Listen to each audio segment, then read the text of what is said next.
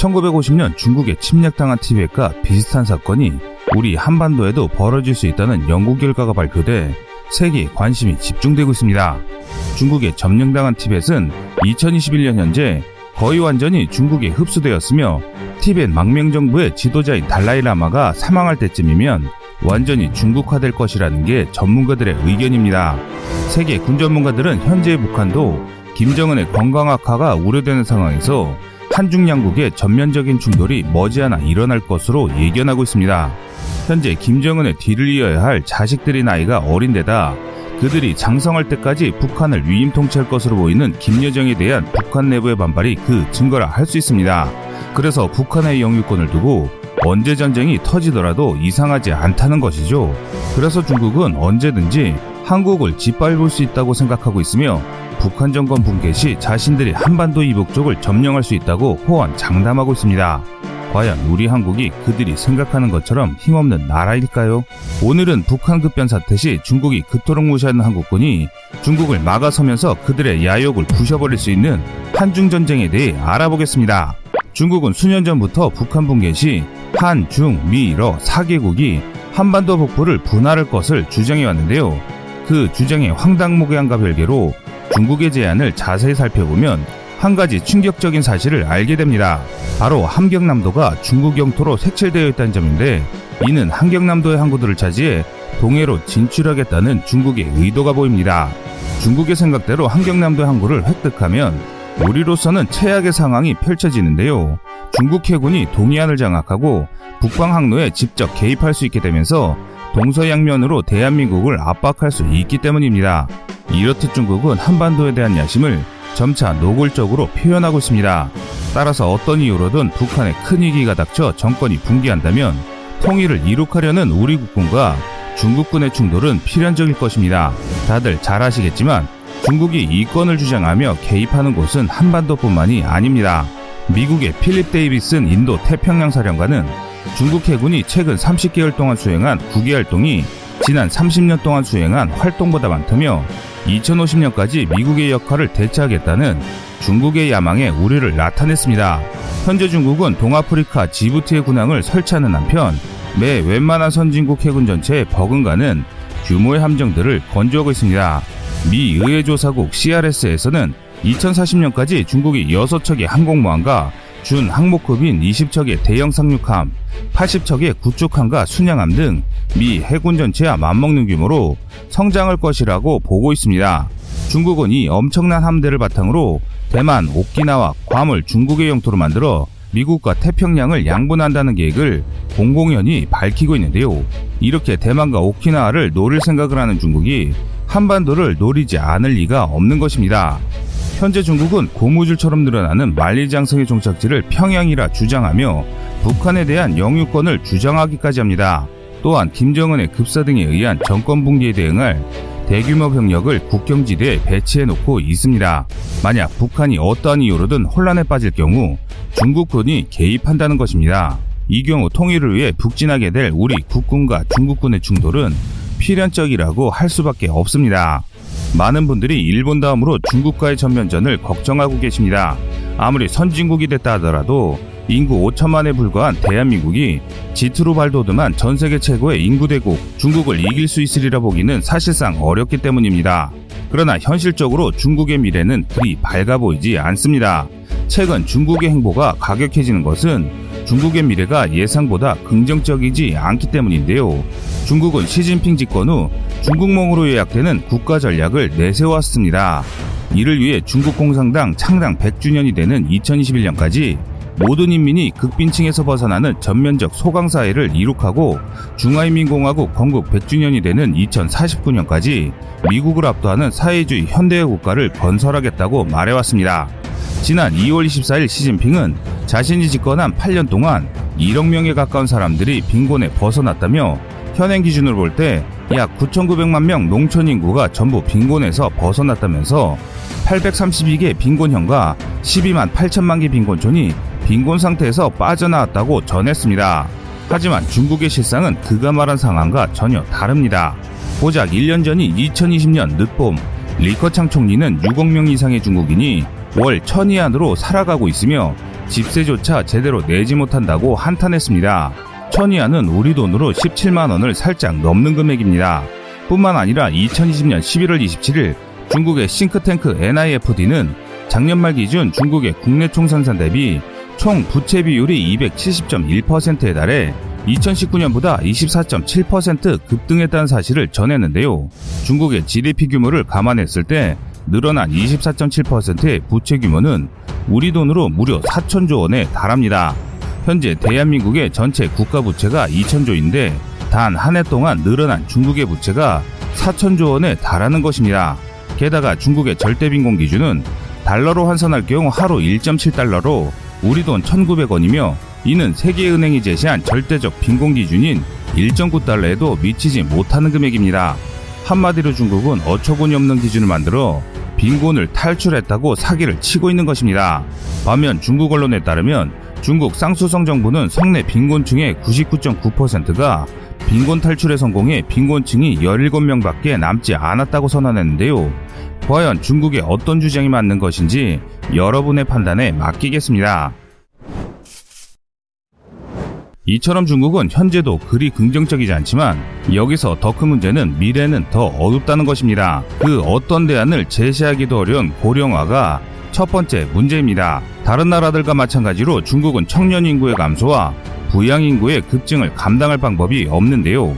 이 문제는 대한민국이나 일본 역시 겪고 있는 문제이기도 합니다. 특히 대한민국의 인구는 2010년 첫 감소하며 우리 사회에서도 많은 이들이 우려하는 문제입니다. 그러나 대한민국의 재정 여력은 GDP 대비 국가 채무 60%로 아직 건전성을 유지하고 있으며 4차 산업혁명에 맞춰 발 빠르게 체제를 전환하고 있습니다. 적어도 국가가 이 문제를 해결할 수 있는 기회가 남아있다고 할 수 있습니다. 반면 중국의 상황은 그 덩치만큼이나 충격적이고 참담하기 그지없습니다. 한마디로 요약하자면 그냥 답이 없습니다. 2017년 유엔이 발표한 세계 인구 전망에 따르면 지난 2001년 고령화 사회에 진입한 중국은 오는 2025년 고령 사회로 접어들고 8년 뒤인 2034년 초고령 사회에 진입할 것이라고 전했는데요. 이를 고려한다면 중국의 65세 이상 노인 인구는 2017년 1억 6천만 명에서 2050년 3억 6천만 명으로 늘어나게 되는데 만일 이를 중국의 퇴직 연령인 60세 이상을 기준으로 한다면 중국은 약 10년 후에는 5억 명의 경제 활동 인구 가 약 9억 명의 노인을 부양해야 하는 상황에 처합니다. 노인 인구의 대다수가 교육받지 못한 빈곤층이기 때문에 재교육이나 재취업 역시 어렵습니다. 그런데 이게 다가 아닙니다. 중국의 결혼 건수는 2013년 1347만 건에서 2020년엔 813만 건으로 급감했고 중국 당국은 2020년 출생 후 호적 등록까지 한 신생아 수는 1,003만 5천 명으로 2019년보다 15%인 175만여 명이나 감소했다는 사실을 밝혔습니다. 또한 2027년이면 중국의 인구는 인도에 추월당할 것으로 보이는데요. 이로써 중국은 수천조 원을 넘어 수경 원에 달하는 엄청난 부채를 진 상태에서 인구조차 감소하는 국가로 변모해가고 있습니다. 이런 상황에서 2050년에 미국을 압도하는 세계 최강 국가가 된다는 것은 그저 중국식 허풍이라고밖에 표현이 안 됩니다. 반면 미국의 미래 성장력을 고려할 때 이는 더 확실해지는데요. 미국은 지속적인 이민자 유입으로 안정적인 인구 구조가 유지되고 있습니다. 이 격차는 2030년에 이르면 더 벌어져 미국의 유아 청소년 인구가 중국의 15.8%보다 3%가량 앞선 17.5%가 될 것으로 보이는데 이와 함께 산업에서도 미중의 격차는 더욱 벌어질 전망입니다. 또한 중국이 밀고 있던 화이, 칭하유니 등의 대기업들이 미국의 철퇴에 몰락하는 와중에도 애플, 아마존, 테슬라의 주가는 연일 상승하고 있으며 중국의 횡포에 질린 세계 기업의 탈중국화가 가속화됐고 있습니다. 즉 중국이 그렇게 자신만만하던 시간은 결코 중국의 편이 아니게 된 것입니다. 이런 결과로 인해 중국은 본격적인 성장이 유지되는 2030, 40년대까지 미국의 패권을 빼앗아야만 중국의 꿈을 이룰 수 있는 상황입니다. 역사적으로 봤을 때 200%가 넘는 국가 부채는 전쟁이나 혁명 또는 그에 따른 수준의 혼란을 동반한 개혁이 아니라면 해결할 수 없습니다. 국가의 인구가 줄어 노동 인구가 감소하고 성장이 둔화되면 경제가 악화될 수밖에 없는데 이렇게 되면 계속해서 늘어날 이자 비용을 감당할 수 없게 됩니다. 현재 중국이 벌이는 군사 도발이나 막가파식 행동은 이런 현상의 전조 현상이라고 할 수 있습니다. 많은 이들이 중국의 도발을 그저 자신들을 과시하기 위한 것으로 여기는데요. 지금 중국은 벼랑 끝으로 몰려가고 있으며 중국의 과격한 행동은 자신들이 살아남기 위한 최후의 발악입니다. 즉 이런 중국의 기이한 행동들은 절대 무시하고 넘어갈 사안이 아니란 것입니다. 지금처럼 중국의 활로가 미국의 압박으로 하나씩 막혀간다면 도박을 좋아하는 중국이 마지막 한 판에 모든 것을 걸고 승부를 걸 수 있습니다. 궁지에 몰린다면 쥐도 고양이를 물듯이 중국은 자신들의 여력을 총동원하여 외부 세력과의 단판 승부를 통해 모든 문제를 해결하려고 할 것입니다. 지금 중국의 상황은 당장의 승산은 없으니 단 한 번의 승부로 이기기 위해 그저 승률을 높이기 위한 발악을 하는 것입니다. 인류 역사상 대국주의, 군국주의를 지향하는 모든 국가들은 마지막 순간 평화로운 포기보다 전쟁이라는 도박을 택했습니다. 우리는 이미 일본 제국이라는 좋은 사례를 알고 있습니다. 그리고 그 한판의 대결은 중국 성장이 멈춰서는 군사력을 확장할 수 없을 때가 될 것입니다. 그래서 예상되는 전쟁은 중국의 한 부분이라 주장하는 대만이나 어떤 사태로든 혼란에 휩싸인 북한 중 하나가 될 것이라는 게 군 전문가들의 의견입니다. 두 지역 중 한 지역에서만 승리하더라도 중국은 지정학적인 우세를 점할 수 있고 적들에게 치명타를 가할 수 있어 기사회생의 발판이 될 수 있습니다. 북한은 중국이 가장 탐내는 핵심 지역들 중 하나인데요. 만약 중국이 북한의 영토인 한반도 북부를 완전히 장악한다면 러시아와 북극 항내를 통해 미국의 봉쇄를 우회할 수 있고 대한민국을 양면에서 압박할 수 있는 요지를 차지하게 되는 것입니다. 반면 중국의 적들이 북한을 장악할 경우 수도인 베이징이 위협에 노출될 수 있는 점이 가장 치명적인데요. 따라서 김정은의 급사나 북한 내부의 쿠데타 등 정치적 격변이 발생한다면 중국은 북한을 점령하여 적대 세력의 압박을 받아주는 완충 쿠션 역할을 북한으로 생각하고 있습니다. 중국은 북한이 무너질 때 북진 통일을 완수하고 북한 개발을 통해 젊은 인구의 유입을 꾀한다는 것인데요. 그리고 자국군을 파견하여 북한의 유지와 핵무기를 장악하는 한편 우리 군의 북진을 저지하고 조기에 평양을 점령하여 한반도 북부를 완벽히 속지화시키려 할 것입니다. 많은 분들이 한국이 중국과 전쟁을 한다면 제7기동 군단이 북진하고 현무미사일의 공격으로 중국에 초토화된다고 많이들 생각하실 텐데요. 그런데 사실은 전혀 그렇지 않습니다. 미사일과 강력한 부대로만 전쟁에 승리할 수 있다면 2003년 이라크군을 완패시킨 미군이 초라하게 이라크를 떠날 일도 없었을 것입니다. 국가와 국가 간 전쟁에서 무기와 군사력은 그저 수단이며 결국 정치와 외교가 전쟁의 결과를 결정합니다. 그래서 준비했습니다. 오늘은 여러분들이 다른 매체에서는 볼 수도 없고 다루지 않았던 현실적인 자료를 기반으로 한 한중 전쟁에 대해 알아보겠습니다.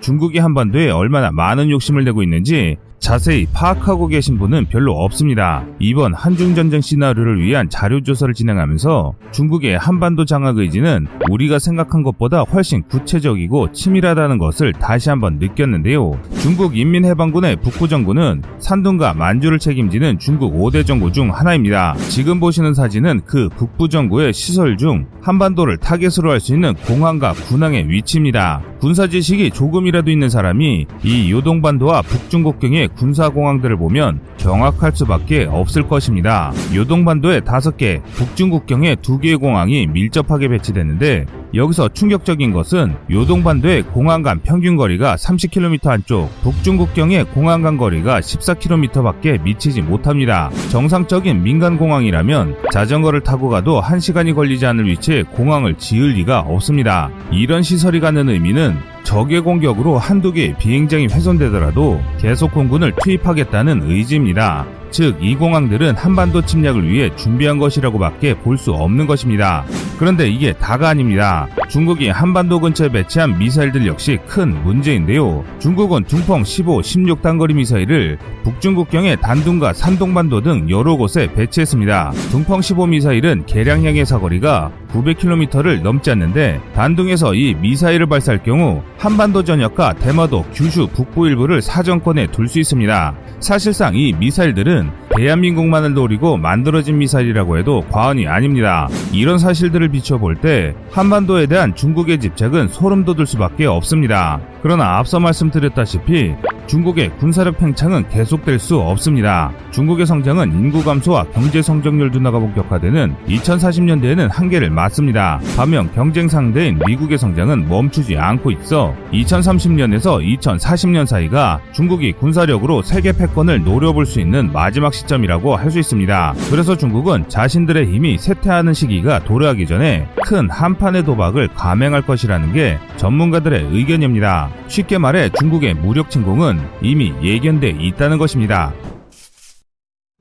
2026년 김정은이 당뇨와 고혈압에 의한 심근경색으로 급사하면서 북한의 김씨 정권은 급격히 불안해집니다. 아직 어린 자식들을 대신해 후계자로 지정된 김여정이 위임 통치를 시작합니다. 그러나 김정은의 부인인 리설주와 권력을 두고 대립하게 되는데 이 일을 계기로 여성 지도자의 반감을 가진 북한 지도층의 불신을 사고 마는데요.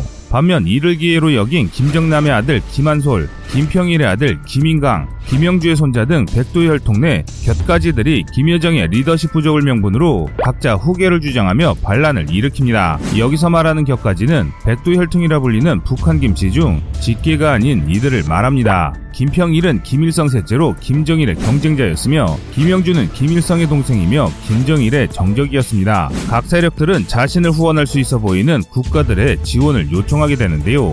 이에 반응해 대한민국, 미국, 중국 등이 북한의 이상 사태를 감지하고 군을 이동시킵니다. 가장 먼저 움직이는 것은 북한의 동맹인 중국의 인민해방군입니다. 만주에 배치된 78, 79 집단군 소속 기갑부대가 압록강과 두만강으로 도하를 시작하고 산둥과 요동 일대에 배치된 공수부대 공강군의 수송기들이 평양으로 급파됩니다. 이들은 시안20 전략 수송기 한 기마다 탑재되는 두 대의 15식 경전차를 포함한 다수의 장갑차로 무장한 기계화 부대입니다. 있습니다. 이들의 목표는 평양 북쪽의 순환공항으로 만약 성공적인 착륙에 성공한다면 평양에서 중국에 반대하는 세력을 일소하고 북한을 계례화할 수 있는 전력입니다. 뿐만 아니라 이들 수송기를 호위하기 위해 젠20, 선양16, 선양11, FC31 등의 전투기 부대와 조기 경보기, 전자전기 등 각종 지원기가 출격합니다.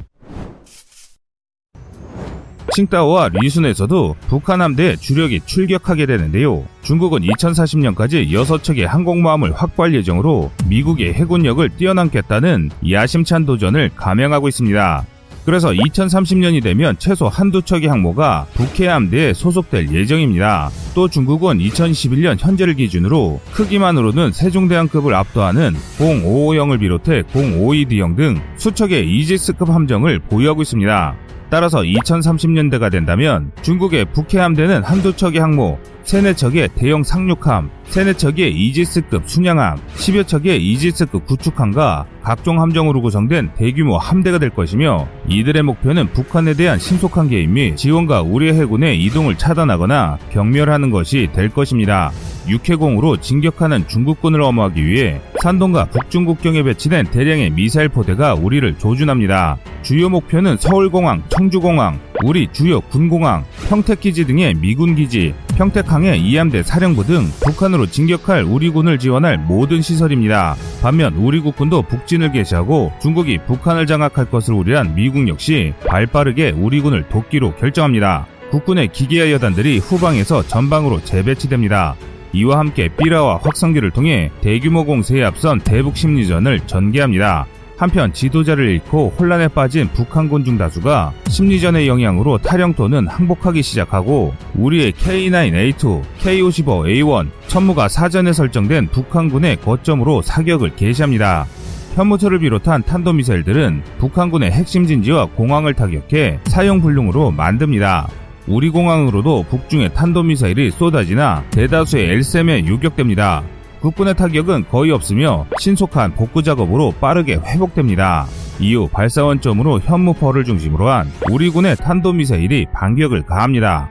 우리 역시 중국의 방공망에 수기의 탄도미사일을 이르나 결국 공항 및 군시설을 타격하는데 성공합니다. 사실 한국의 미사일 전력만 따진다면 세계 4, 5위권으로 우리의 공격을 막을 수 있는 나라는 많지 않습니다. 반면 우리의 공격이 적중한 공항이나 항구 주요 시설이 파괴되어 중국과 북한의 지원 시설이 큰 타격을 입게 됩니다. 이로 인해 중국군의 진격이 지연되고 빠르게 회복한 국군은 진격을 계속합니다. 이는 상대적으로 탄두 중량이 가벼운 북중의 미사일과 달리 훨씬 큰 탄두를 탑재한 우리 전술 미사일들의 공격이 한 발로도 더 큰 타격을 입힐 수 있기 때문입니다. 한국의 전력은 핵미사일만 없을 뿐이지 웬만한 전력은 군사강대국들과 싸워도 절대 쉬운 상대는 아닙니다. 또 우리 군의 방공망 역시 크게 제 역할을 다할 것으로 보이는데요. 2030년 되면 L-SAM, 천궁 중거리 지대공 미사일, 한국형 아이언돔으로 구성된 다층 방어망이 구성됩니다. 2017년 아산연구소에서 시뮬레이션을 통해 미사일 방어 체계 효과를 분석했는데 패트리어트 PAC3의 단층 방어망보다 PAC3와 사드를 결합한 복합 방어망의 방어효율이 탁월하다는 결과가 도출됐습니다. 한국 L-SAM의 최종 목표 성능은 사드급이며 천궁과 L-SAM의 조합은 사드와 팩슬의 조합보다 더 저렴하게 많은 체계를 더 조밀하게 배치할 수 있기 때문에 지상 최고의 방공 방어 시스템인 아이언돔보다 강력한 미사일 방어 체계를 구축할 수 있게 됩니다. 한편 순항공항을 향해 움직이던 중국 공군과 북진을 엄호하기 위해 출격한 우리 공군이 출동합니다. 그러나 소수의 제니식과 FC-31을 제외하면 스텔스전 능력이 없는 중국 공군의 전투기와 수송기들은 우리 군의 F-35A에 의해 전자전기를 잃은 이후 일방적으로 학살당합니다. 특히 휴전선 인근에 배치된 엘셈 포대들이 느린 속도의 수송기들을 연달아 격추시키는데 엘셈은 사드급 탄도탄 요격 체계인 동시에 사거리 150에서 300km급 대공 미사일 역할도 수행할 수 있는데요. 고향 북부 골프장에 엘셈을 배치할 경우 평양 이북까지 주요 전장 전체가 엘셈의 사거리에 포함됩니다. 엘셈의 위협에 수송기를 비롯한 중국군의 지원기들은 해양을 결정하고 목표 달성에 실패한 중국 공군 역시 미 공군의 본격적인 개입 전에 후퇴를 시작합니다. 제공권을 장악한 공군은 주한미군의 감시정찰 및 전자전전력의 지원하에 보라매와 F-35A를 이용해 중국군의 대공방어를 무력합니다. 동시에 F-50과 F-15K를 통한 폭격으로 중국 지상의 진격을 저지하고 특전 여단을 실은 중대형 수송기가 박천, 안주, 개천 등 중국군을 막기 위해 청천강 일대에 배치됩니다. 이와 함께 서해상에서도 대결이 이어지는데요. 리순과 칭따오 두 곳에서 출격한 북해함대는 사이오 사업으로 배치된 다섯 개의 사위선과 미군의 감시정찰 체계, 서해 여러 지역에 배치된 우리 탐지 설비에 포착됩니다. 중국의 구축함지대가 있는 위순항은 남포항과 직선으로 330km 떨어졌으며 칭따오 구진커우에 위치한 항모전단은 직선거리 560km, 실제로는 600km 정도를 항해해야 남포항에 도착할 수 있습니다.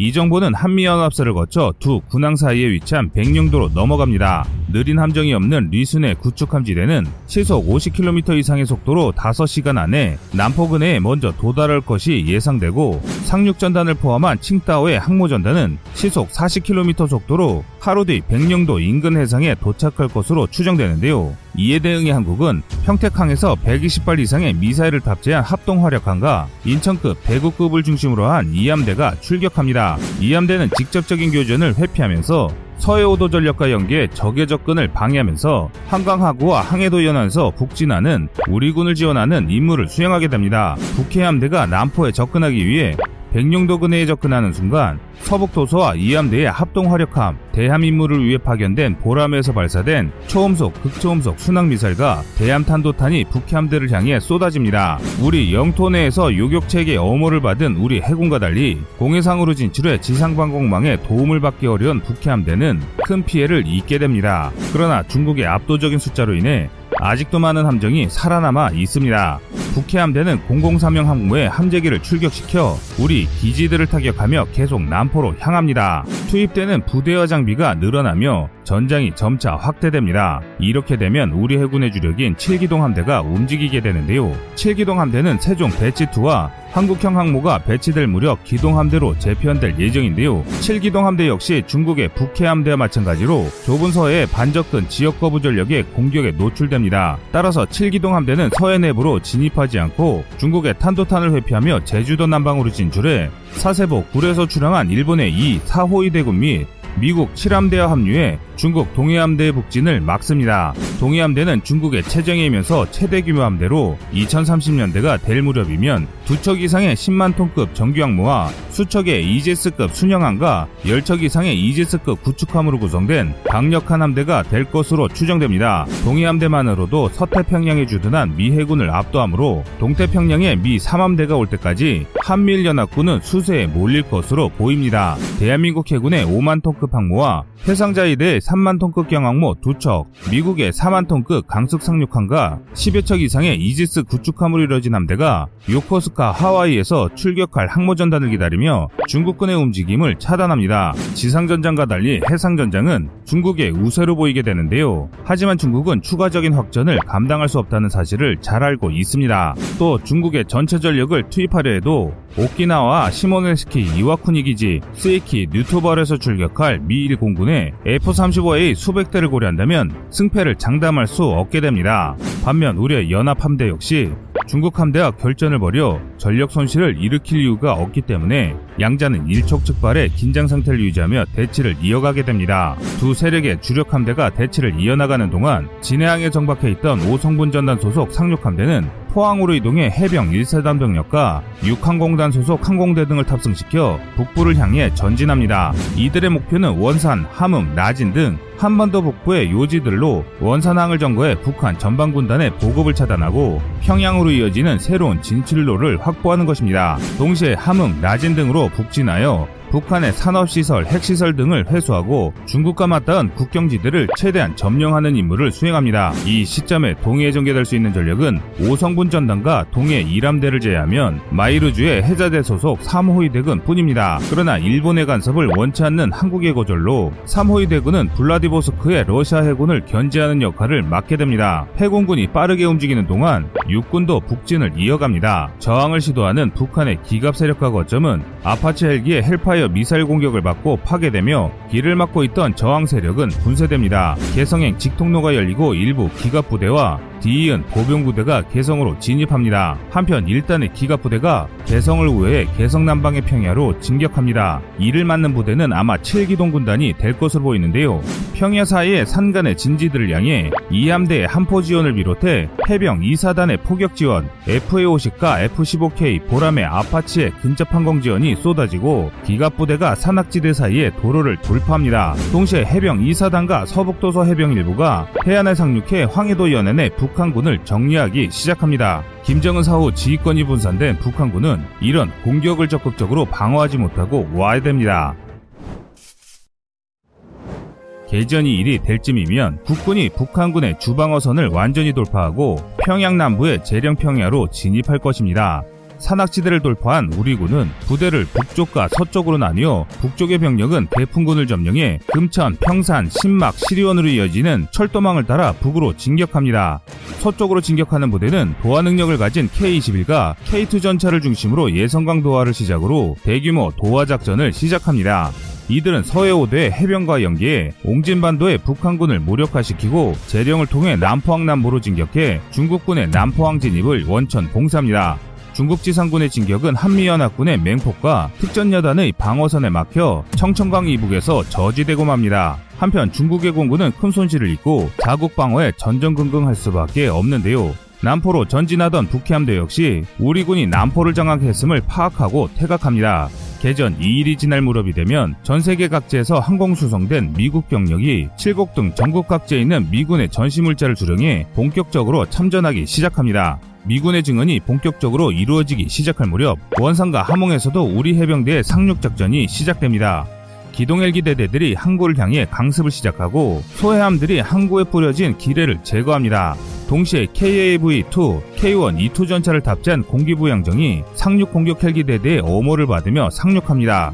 일부 저항 세력을 제압한 해병대는 함흥과 원산을 점령하고 장진호와 단천시까지 진격해 산악지대를 따라 남한 중국군과 산발적인 교전을 시작합니다. 전쟁 3일차가 되면 전황은 완전히 우리 군에 유리해집니다. 대량의 군수물자를 실은 미국의 사전배치전단 소속 화물선들이 부산항에 정박해 전시물자를 쏟아냅니다.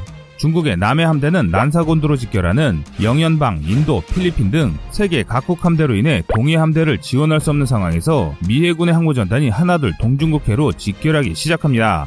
동북아에서 중국 해군의 우위는 완전히 사라졌습니다. 전자전기와 공격기를 비롯한 미군의 막강한 전력이 투입되면서 중국군은 진격을 포기하고 한반도 북부의 산악지대에서 방어를 굳힙니다. 우리 군은 손실된 장비를 보충한 뒤 평양을 완전히 포위합니다. 전황을 파악한 북한 지도층은 중국을 지지한 파벌을 배신하고 미국과 대한민국의 원조를 청한 파벌을 지지하기 시작합니다. 새롭게 수립된 북한 정권과 연합군 사이의 항복 협상이 시작됩니다. 중국 역시 이 협상에 참가해 한반도 북부를 완충지대로 설정하기 위한 협상을 시도하려 하나 충격적인 소식을 접하게 됩니다. 파키스탄과 휴전 협정을 체결한 인도군이 히말라야 라다크 지방에 대한 전면적인 공세를 시작했다는 소식이 들렸기 때문인데요. 과거 중국은 인도와 아크사이친, 아루나찰 프라데시, 시킴주 북부 산악 지역 등의 군사적 대립이 있었습니다. 인도는 히말라야 산맥을 따라 이어진 3200km의 국경을 중국 서남부와 맞대고 있습니다. 중국의 눈과 힘이 한반도를 중심으로 쏠리는 이때를 인도가 가만히 있을 리가 없습니다. 즉 한중전쟁은 미국이 직접 개입할 수 있는 단 2일 이상만 버텨준다면 인도처럼 중국과 대치하고 있는 나라들이 합류하게 돼 한국의 승리가 확실해집니다. 아무리 중국의 군사력이 한국을 뛰어넘는다 하더라도 한국 국군을 고작 수일 만에 물리치는 것은 불가능하며 왼수 같은 이웃 일본은 우리보다 더 중국과 많은 분쟁을 벌이고 있습니다. 뿐만 아니라 중국을 유일한 도전자로 보고 있는 미국의 압박도 강할 것이기 때문에 중국은 아무리 적게 잡아도 한중일 3개국을 동시에 상대해야 합니다. 지난 한일전쟁에서 소개해드린 것과 같이 전쟁은 미사일로만 끝나지 않습니다. 상대를 멸망시킬 수 있는 핵공격을 비롯한 전면전은 그저 멸망을 의미하기에 각국의 정치 지도자들은 서로를 멸망시킬 수 있는 전쟁을 회피하려 합니다. 2차 대전의 나치 독일이 아무리 불리해지더라도 연합군을 상대로 독가스 공격을 하지 않은 것이 이를 잘 증명해주는 사례라 할 수 있습니다. 그러므로 국제사회의 왕따 중국은 한미를 비롯한 다국적군의 대치가 길어질수록 온 사방에서 공격받게 되는 것을 알고 있음에도 핵전쟁 같은 극단적 선택을 할 수 없습니다. 그저 눈물을 머금고 한반도에서 전면 철수하면서 상황이 더 악화되지 않기를 희망할 수밖에 없게 됩니다. 물론 그것은 그저 희망일 뿐 한반도에서 아무 소득 없이 물러난다면 중국의 몰락은 불가피해지는데요. 군사 정치적인 심각한 타격을 입었을 뿐만 아니라 고령화와 경제 성장 둔화가 과시되면서 그토록 염원하던 중국몽은 말 그대로 영원한 꿈으로 남게 됩니다. 이로 인해 중국의 해안가 무역 도시들이 자치 독립을 선포하고 공산당이 붕괴하며 군벌 시대가 다시 시작됩니다. 한편 무너지는 중국으로부터 연변 자치구를 중심으로 한 자치 독립 운동이 일어나면서 만주 자치공화국이 수립됩니다. 북한의 신정부는 부분적인 자치를 허용하는 조건으로 대한민국 주도의 남북 통일에 합의하고 한국, 만주, 몽골 3개국의 연방 결성이 극적으로 타결됩니다. 대한민국을 중심으로 한 총인구 1억 2천만의 거대 연방이 아시아 패권국으로 올라서며 일본 역시 한국의 우위를 인정하게 됩니다. 이로써 한국은 동아시아에서 가장 강력한 국가로 변모하게 되는데 세계 군사력 3위, 세계 경제력 순위 4위의 국가로 탄생하게 됩니다. 시청자님들의 현명한 의견을 댓글로 남겨주시기 바랍니다. 여러분들의 좋은 의견이 좋은 영상을 만드는데 많은 힘이 됩니다. 이상 꺼리투브였습니다.